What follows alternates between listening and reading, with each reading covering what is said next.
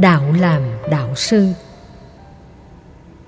Là một đạo sư lý tưởng, phải nghĩ đến lợi lạc của đàn na, thí chủ, bá tánh, quần sanh. Tu cho bản thân thì rất dễ. Ở tại gia cũng có thể tu được, không cần phải xuất gia.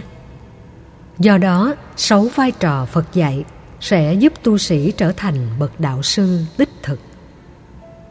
Đạo là người chỉ đường sư là bậc thầy muốn làm bậc thầy chỉ đường không bị lạc lối thì chúng ta phải học đến nơi đến chốn và hành trì có kết quả từ Sài Gòn ra chùa Pháp Thắng này khoảng 120 cây số. Đường có bản chỉ dẫn rõ ràng. Trên đường có hàng nghìn người mà đôi lúc ta hỏi không xong, phải hỏi người địa phương, chạy tới chạy lui mới tìm ra được. Như vậy, bản đồ có sẵn, mấy chỉ đường cũng đã có, mà đôi lúc còn đi lạc. Huống hồ không học gì thì lấy đâu hướng dẫn. Do đó ta phải quay trở về với lời dạy truyền thống của Đức Phật. Chẳng hạn như các bài kinh Ngài dạy về bảy tài sản thánh.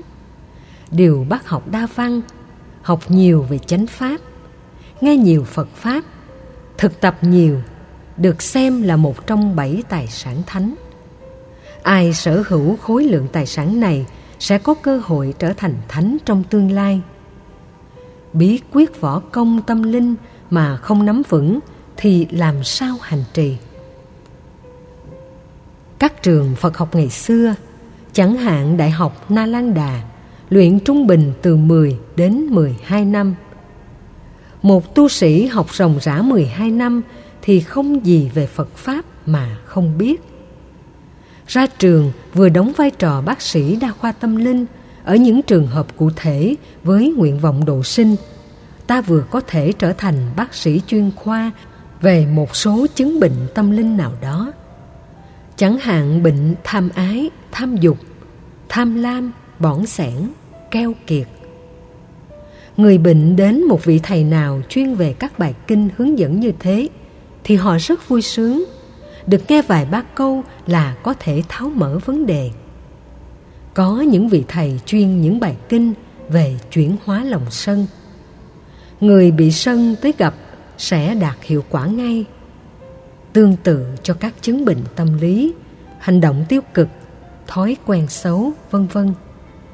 Do đó, một vị tu sĩ theo Đức Phật trong bài kinh này và hàng trăm bài kinh Pali, tức kinh điển Nikaya và A Hàm, Đức Phật khuyên phải nắm vững Phật Pháp. một Khuyên ngăn không để làm ác Đệ tử tại gia đến tư vấn thì nên cung cấp dữ liệu về người thân của mình cho các thầy, các sư cô. Chẳng hạn con tôi đang nghiện cờ bạc cháu tôi đang nghiện game điện tử. Chồng tôi đang nghiện rượu. Phải làm thế nào để vượt qua? Sau đó, ta sắp xếp cho chồng, con, cháu đến chùa, gặp trực tiếp các thầy, các sư cô. Nhờ được cung cấp trước dữ liệu, nên khi gặp bệnh nhân, các thầy mời trà, tâm sự vài ba câu sẽ dễ dàng giúp người bệnh có cảm giác gần gũi và cảm phục. Từ đó, những lời khuyên chân thành của quý thầy mới đạt kết quả dứt ác, bỏ thói quen xấu.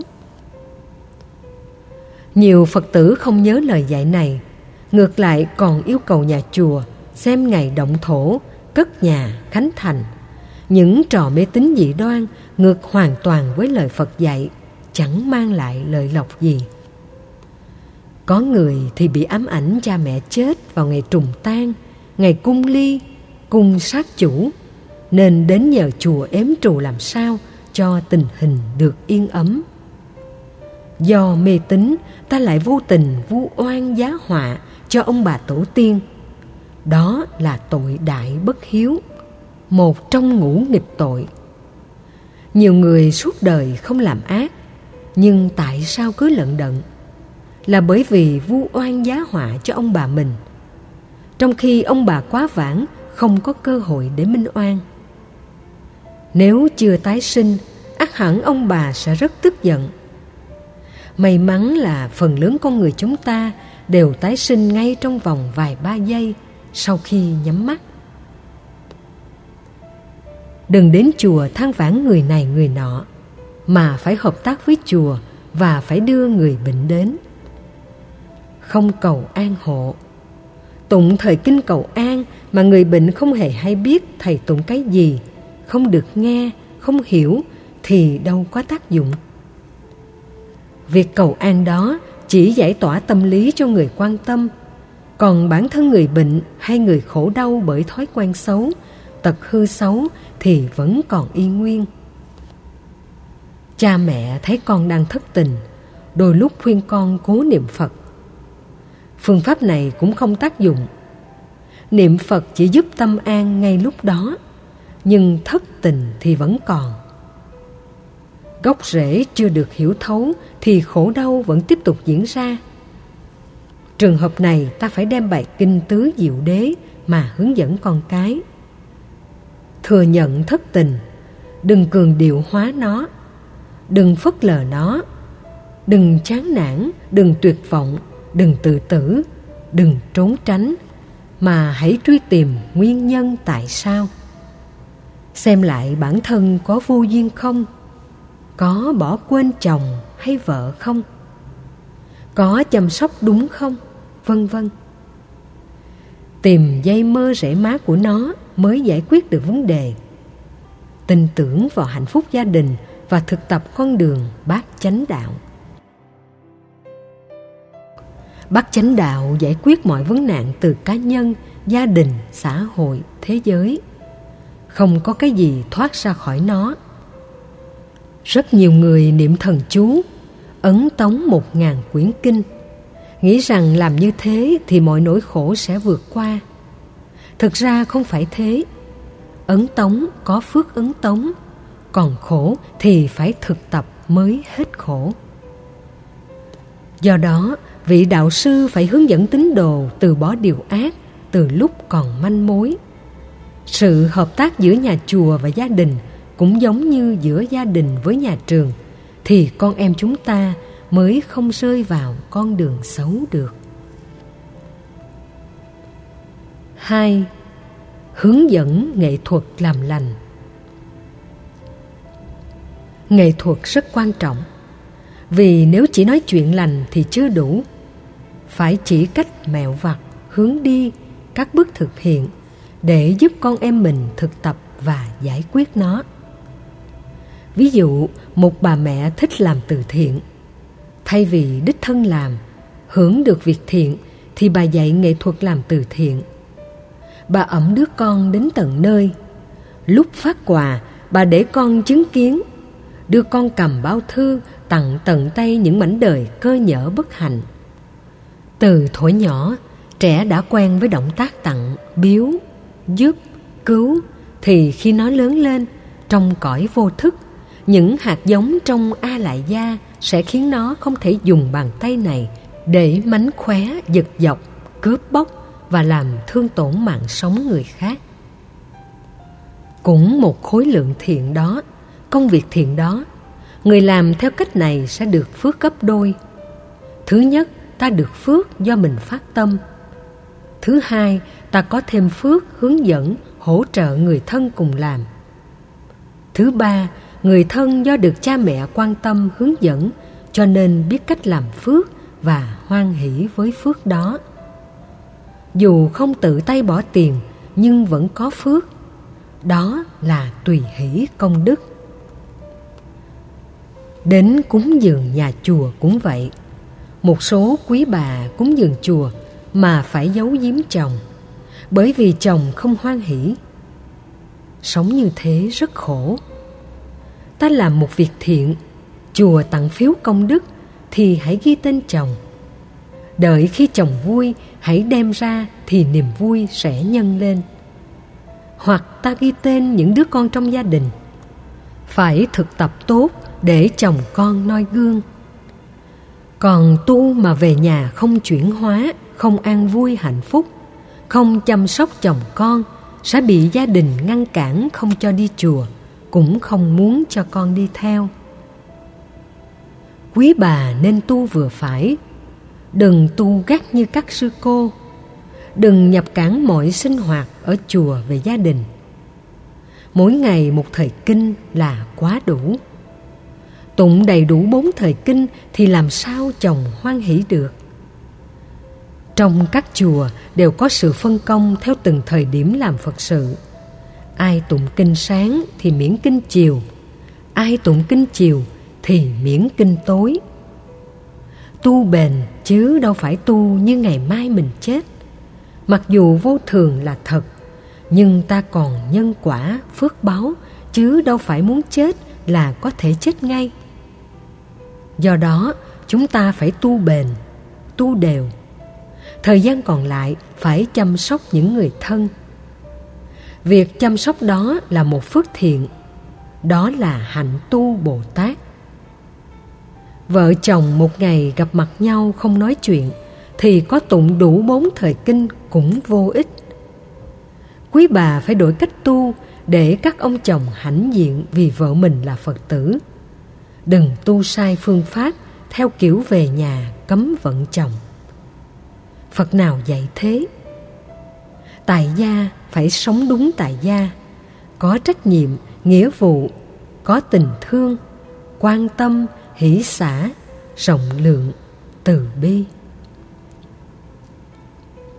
Các thầy, các sư cô phải hướng dẫn cho bằng được việc làm thiện đồng thời phật tử cũng phải áp dụng cho bằng được nghệ thuật đó, thì đạo phật mới phát triển lâu dài. Ba, dạy dỗ vì thiện chí lớn. Giới tu sĩ cần phát xuất từ động cơ giúp người tại gia thoát khỏi nỗi khổ đau mà họ đang gặp. Đừng vì họ giàu mà ta mời đến chùa, vì họ phát tâm nhiều mà ta phải ưu tiên vì cung kính mình nên họ muốn gì cũng được. Người tu sĩ phải có năng lực dạy dỗ, hướng dẫn làm sao có hiệu quả thực tập. Để việc hướng dẫn thành công thì giới phật tử cũng phải hỗ trợ, đến chùa không nhờ xem năm, tháng, ngày giờ.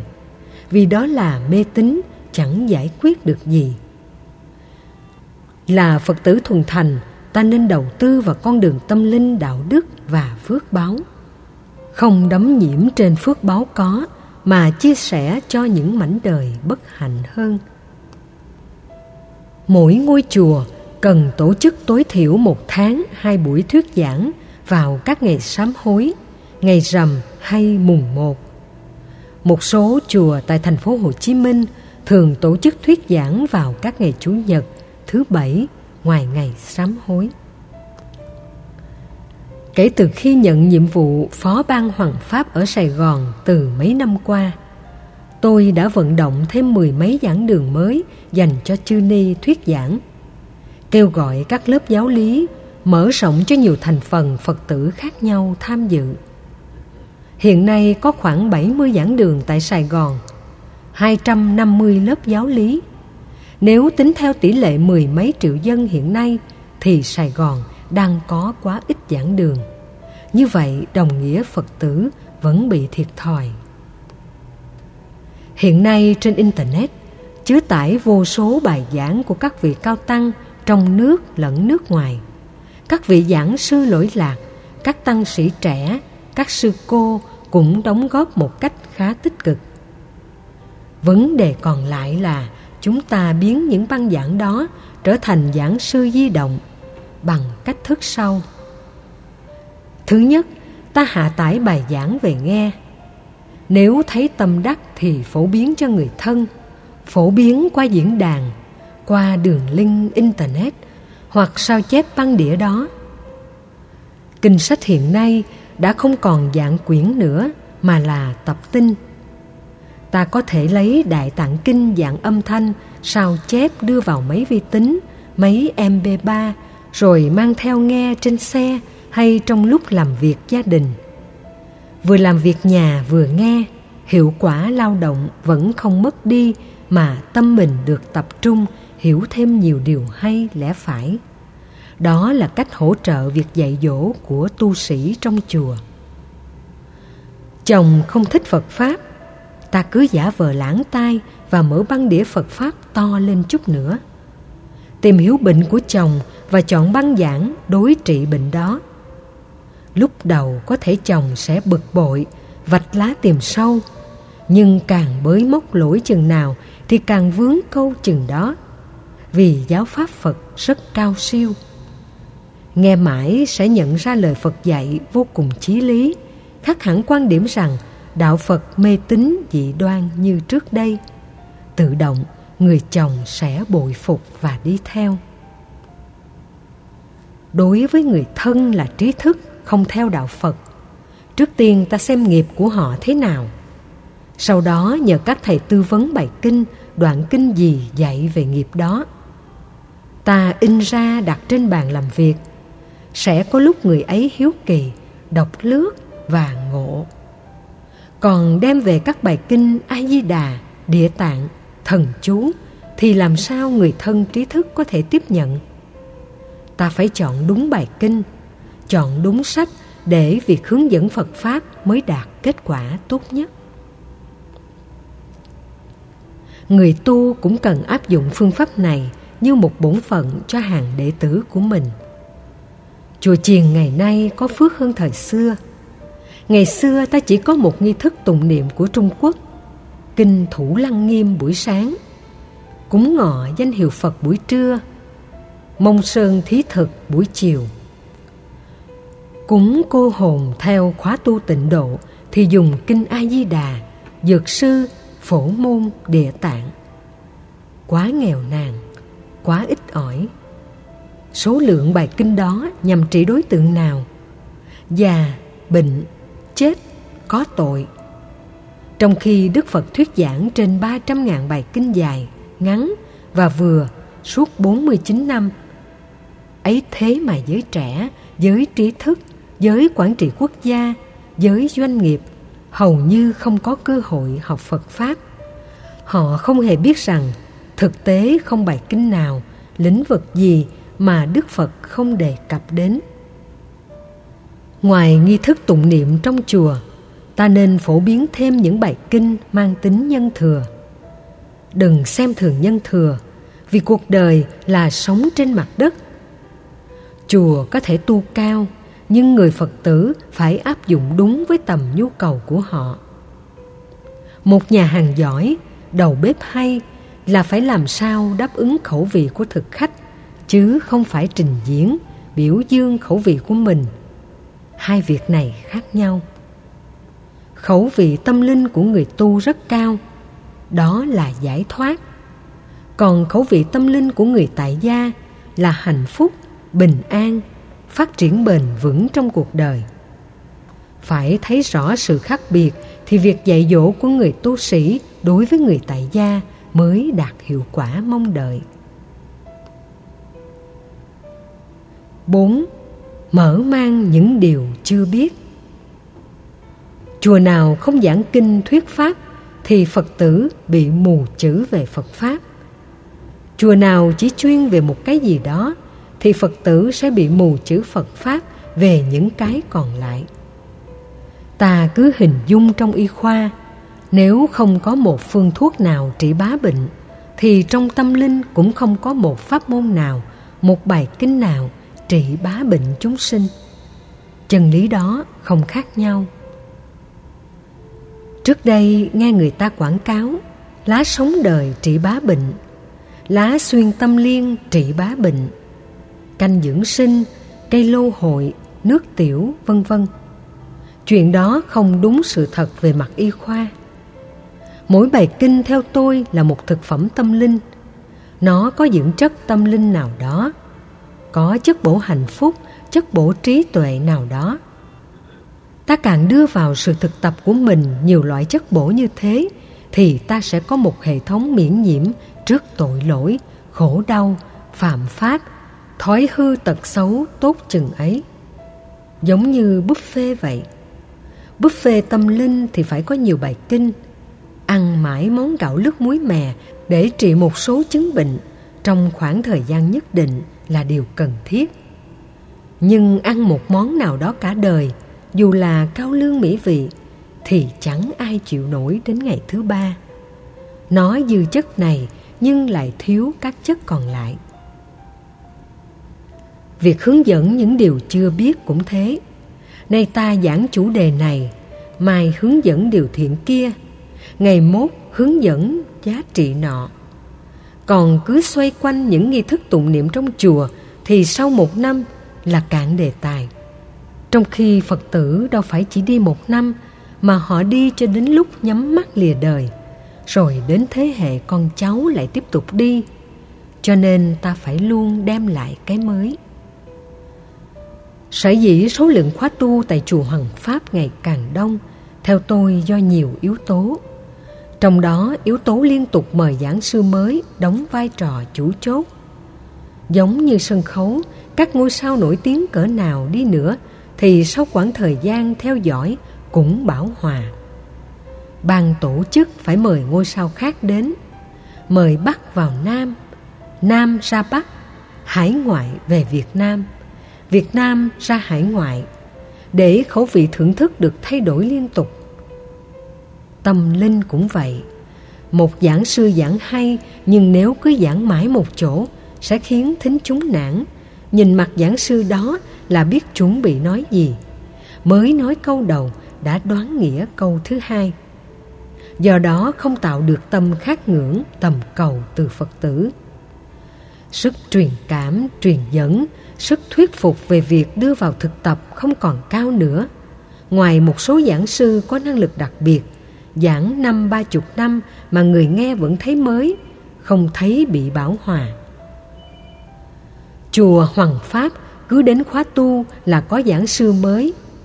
Các giảng sư trong và ngoài nước, dù giỏi cỡ nào đi nữa, cũng chỉ được mời một hoặc hai lần trong năm đó là cách ta tạo điều kiện cho phật tử nghe những điều chưa nghe. Mỗi thầy mỗi sư cô có sở trường sở đắc và kinh nghiệm riêng. Do đó học càng nhiều vị lòng chúng ta mở ra tâm trí càng tốt hơn. Nó không bị khuôn việc, không bị giới hạn không bị cực đoan. Điều đó rất cần thiết. Năm giúp hiểu pháp sâu sắc hơn phật pháp bao giờ cũng sâu sắc. Nội dung ý nghĩa của phật pháp có thể chia thành nhiều lớp, nhưng chủ yếu là nghĩa đen và biểu tượng triết lý. Nếu không được hướng dẫn cặn kẽ bởi vị đạo sư nhiều kinh nghiệm, thì ta chỉ có thể hiểu nghĩa đen mà bỏ đi giá trị cao quý sâu sắc bên trong rất thiệt thòi. Ví dụ phẩm phổ môn quán thế âm, câu niệm bỉ quan âm lực lặp lại mấy chục lần phần trùng tụng của bài kinh. Phần lớn các băng dịch, người ta dịch, niệm danh hiệu quan âm, bỏ đi chữ lực. Thực ra, quan âm lực khác với quan âm. Quan âm là danh từ riêng chỉ bồ tát ayavalokitevara còn được gọi là quán tự tại hay quan âm, quán thế âm. Vị bồ tát của lòng nhân từ trí tuệ. Vị bồ tát không sợ hãi và giúp chúng sinh thêm trí tuệ để đạt được sự không sợ hãi. Bỏ đi chữ lực thì ta chỉ nhớ đến bồ tát quan âm như một người độ sinh. Rồi từ đó chúng ta biến bồ tát trở thành chúa hay đức mẹ maria, cầu nguyện ngài gia hộ cái này, cái nọ. Trong khi quan âm lực là năng lực quan thế âm, năng lực hành trì cho nên hiểu theo nghĩa đen là niệm quan âm. Còn hiểu theo nghĩa triết lý, đúng với mạch văn kinh, là năng lực quan âm. Năng lực quan âm là năng lực gì? Mang niềm vui bằng sự hiểu, cảm thông bởi hai tai và nhận thức. Phần lớn chúng ta thích nói, chứ không thích hiểu người khác. Nhiều người đóng vai trò gia trưởng biến mình trở thành cán cân chân lý trở thành thẩm phán trong gia đình rồi phớt lờ hết những góp ý của mọi người dù đó là vợ con. Vợ đóng vai gia trưởng thì gia đình càng khổ hơn biến ông chồng trở thành sợ vợ. Các đứa con nhất là con trai trở nên yếu ớt.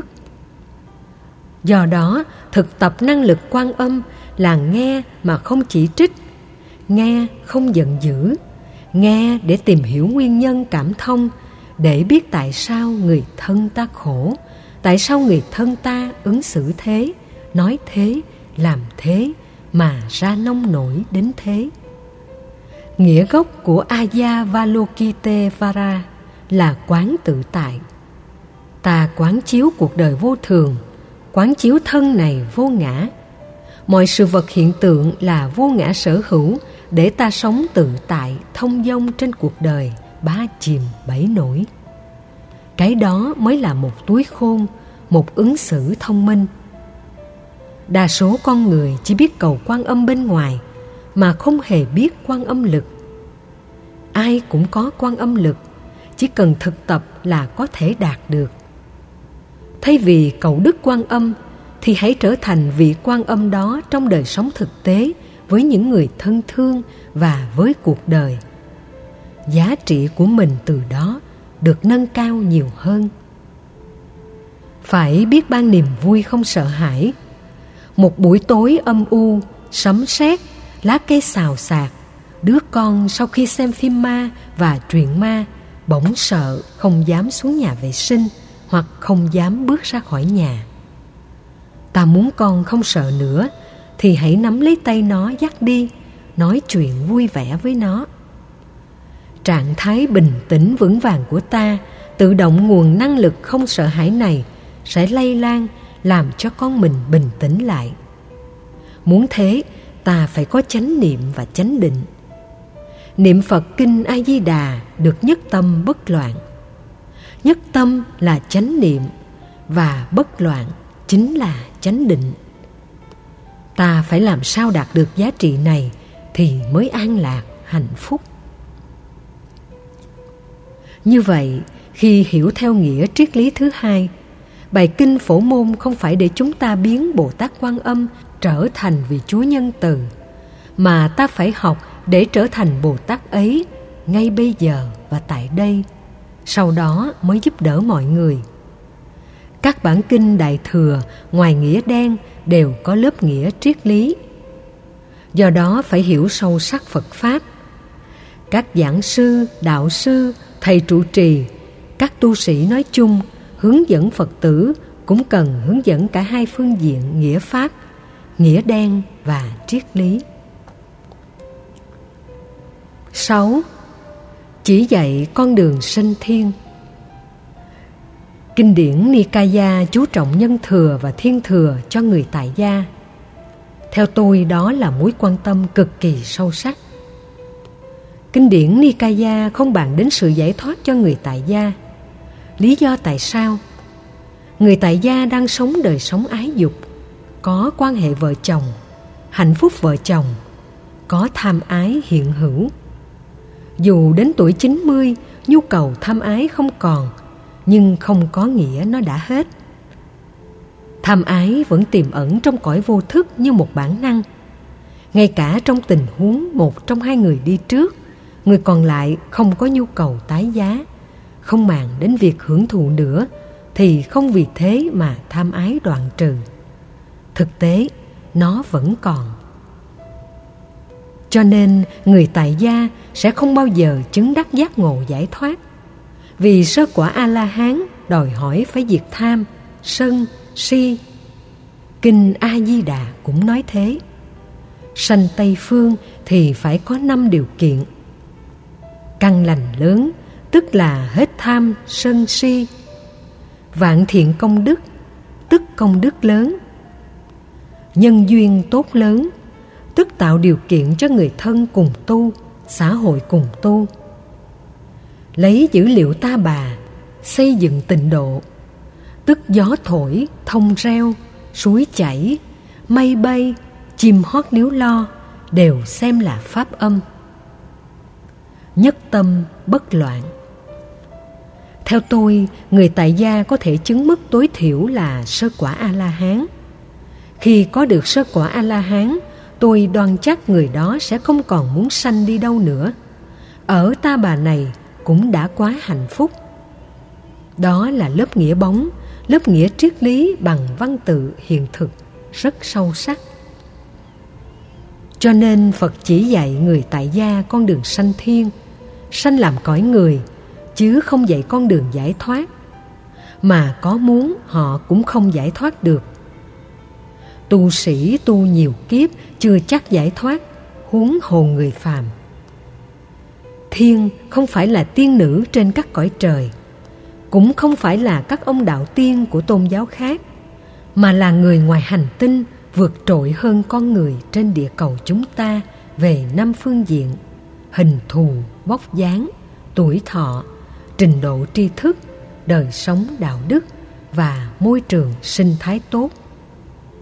Khi ta làm việc thiện, nghĩa cử cao thượng, đúng với năm điều đạo đức tại gia đúng với năm bổn phận trong kinh thiện sanh này, chúng ta sẽ có con đường sanh thiên, tức là tái sanh vào một hành tinh khác, nơi đó đời sống con người cao hơn chúng ta rất nhiều. 50 năm trở lại đây, chúng ta đã nghe đến con người ngoài hành tinh qua đĩa bay không xác định. Đó là một dạng chư thiên. Muốn có phước báo tái sinh thành người ngoài hành tinh, ta phải làm phúc rất lớn cho nên người tại gia, đừng bận tâm đến giải thoát. Ai muốn giải thoát thì chọn con đường xuất gia. Nơi đó ta có không gian tâm linh thuận lợi, thời gian tâm linh tốt, phương pháp tâm linh ưu việt. Bạn đồng tu hòa hợp để ta tu có kết quả. Còn ở tại gia, hãy sống hạnh phúc vợ chồng. Làm cha mẹ có trách nhiệm với con cái. Làm con cái hiếu kính cha mẹ anh chị em hòa thuận, dấn thân, đóng góp cho xã hội phát triển ổn định. Đó là mẫu chuẩn người tại gia mà đức phật đã nêu. Như vậy, đạo sư phải nắm vững sáu phương diện trên. Khi đến học hỏi ở bậc đạo sư, phật tử hãy nhấn mạnh vào một cả sáu phương diện này. Những người tại gia sống đơn độc ở tuổi về hưu, mặc dù không vào chùa ở nhưng muốn đi con đường giải thoát thì cơ hội thực tập có thể cao. Lúc đó, hãy hướng đến con đường xuất gia chân chính. Còn đại đa số phật tử tại gia nên hướng về hạnh phúc con người và hạnh phúc cõi trời là đủ. Dù điều này nghe hơi ngược tai, ngược với những gì chúng ta đã từng nghe giảng đây đó. Nhưng tôi không lấy tư biện cá nhân, mà dựa vào kinh điển để phân tích tư biện thì mỗi người một kiểu, nhưng kinh điển thì chỉ có chuẩn mực. Cho nên dựa vào kinh, theo lời phật dạy, chúng ta sẽ tu ăn chắc mặt bền rất đảm bảo. Nhân mùa vu lan ung lại một phần quan hệ tâm linh giữa người tại gia và xuất gia, để chúng ta thấy vai trò của người tại gia rất lớn vai trò của người xuất gia lại càng cao hơn. Từ đó, khi phát tâm cúng dường, giúp đỡ người xuất gia, chúng ta chỉ hướng đến mục đích giúp vị đó tu học đến nơi, đến chốn, chứ không nhằm mục đích sở hữu vị ấy hoặc khống chế vị ấy, rồi bắt nhà chùa phải theo khuynh hướng của mình. Tại hải ngoại đang xuất hiện khuynh hướng này, phật tử nào đóng góp nhiều cho chùa thì thường yêu cầu thầy trụ trì sư cô trụ trì làm theo ý mình. Không được đáp ứng là bỏ đi, thậm chí còn vận động các phật tử khác cùng bỏ đi để cô lập chùa và gây sức ép cho chùa. Người phật tử thuần thành không bao giờ làm như thế. Sau này phương pháp tu của mình khác với thầy hoặc mình không còn duyên với thầy, duyên với nơi mình tu học nữa, thì đi đến chỗ khác chứ đừng tác động xấu. Việc đóng góp của chúng ta có giá trị vào thời điểm đó thì sẽ có giá trị vào những thời điểm sau. Còn nuối tiếc hay hành động sai, chúng ta sẽ tổn phước, tổn đức. Toàn bộ phước báo thành tro bụi. Người phật tử thuần thành cần học hạnh khiêm tốn, đóng góp nhiều nhưng không cậy công ỷ sức kêu gọi việc gì là hưởng ứng việc đó trong điều kiện và khả năng. Ai có tịnh tài đóng góp tịnh tài. Ai có công sức đóng góp công sức. Ai có trí tuệ đóng góp trí tuệ. Người xuất gia cũng vậy. Hướng dẫn phật tử đồng thời hướng họ đến tu học ở những nơi khác. Đừng sợ bị mất. Sợ thì sẽ mất, còn không sợ sẽ không mất phật đã dạy vô ngã sở hữu. Chúng ta hướng dẫn phật tử đến chùa, hướng dẫn tận kỹ trong tang chế, hôn nhân, trong nỗi khổ niềm đau, bệnh tật, trong hộ niệm trước chết, đang chết, sau chết, thì thử hỏi phật tử nào bỏ chùa được? Không có hạnh phúc nào trong cuộc đời mà không được sự chăm sóc của nhà chùa. Thay vì lo sợ phật tử đi chỗ khác thì hãy đầu tư giúp phật tử hạnh phúc như chính mình.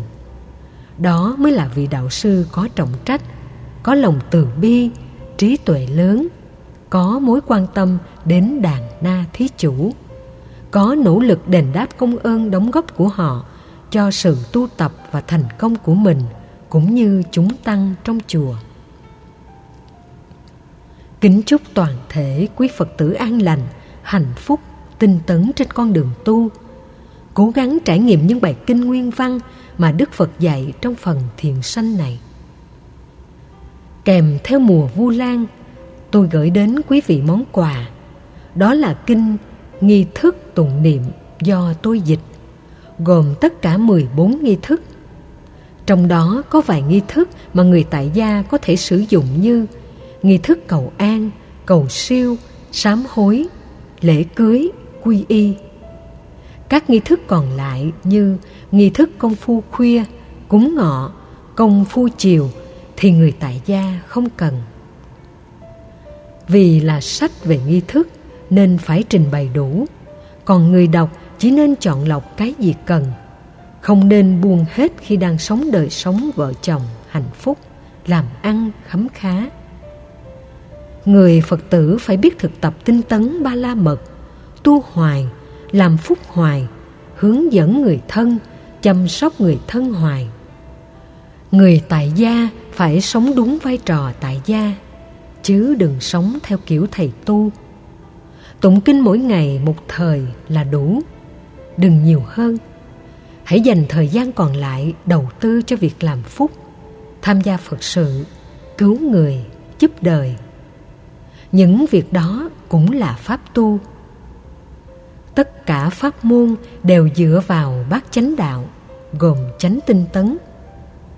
Ai bỏ việc thiện mà chỉ chuyên niệm phật, chuyên trì chú thì không đúng theo tinh thần bát chánh đạo.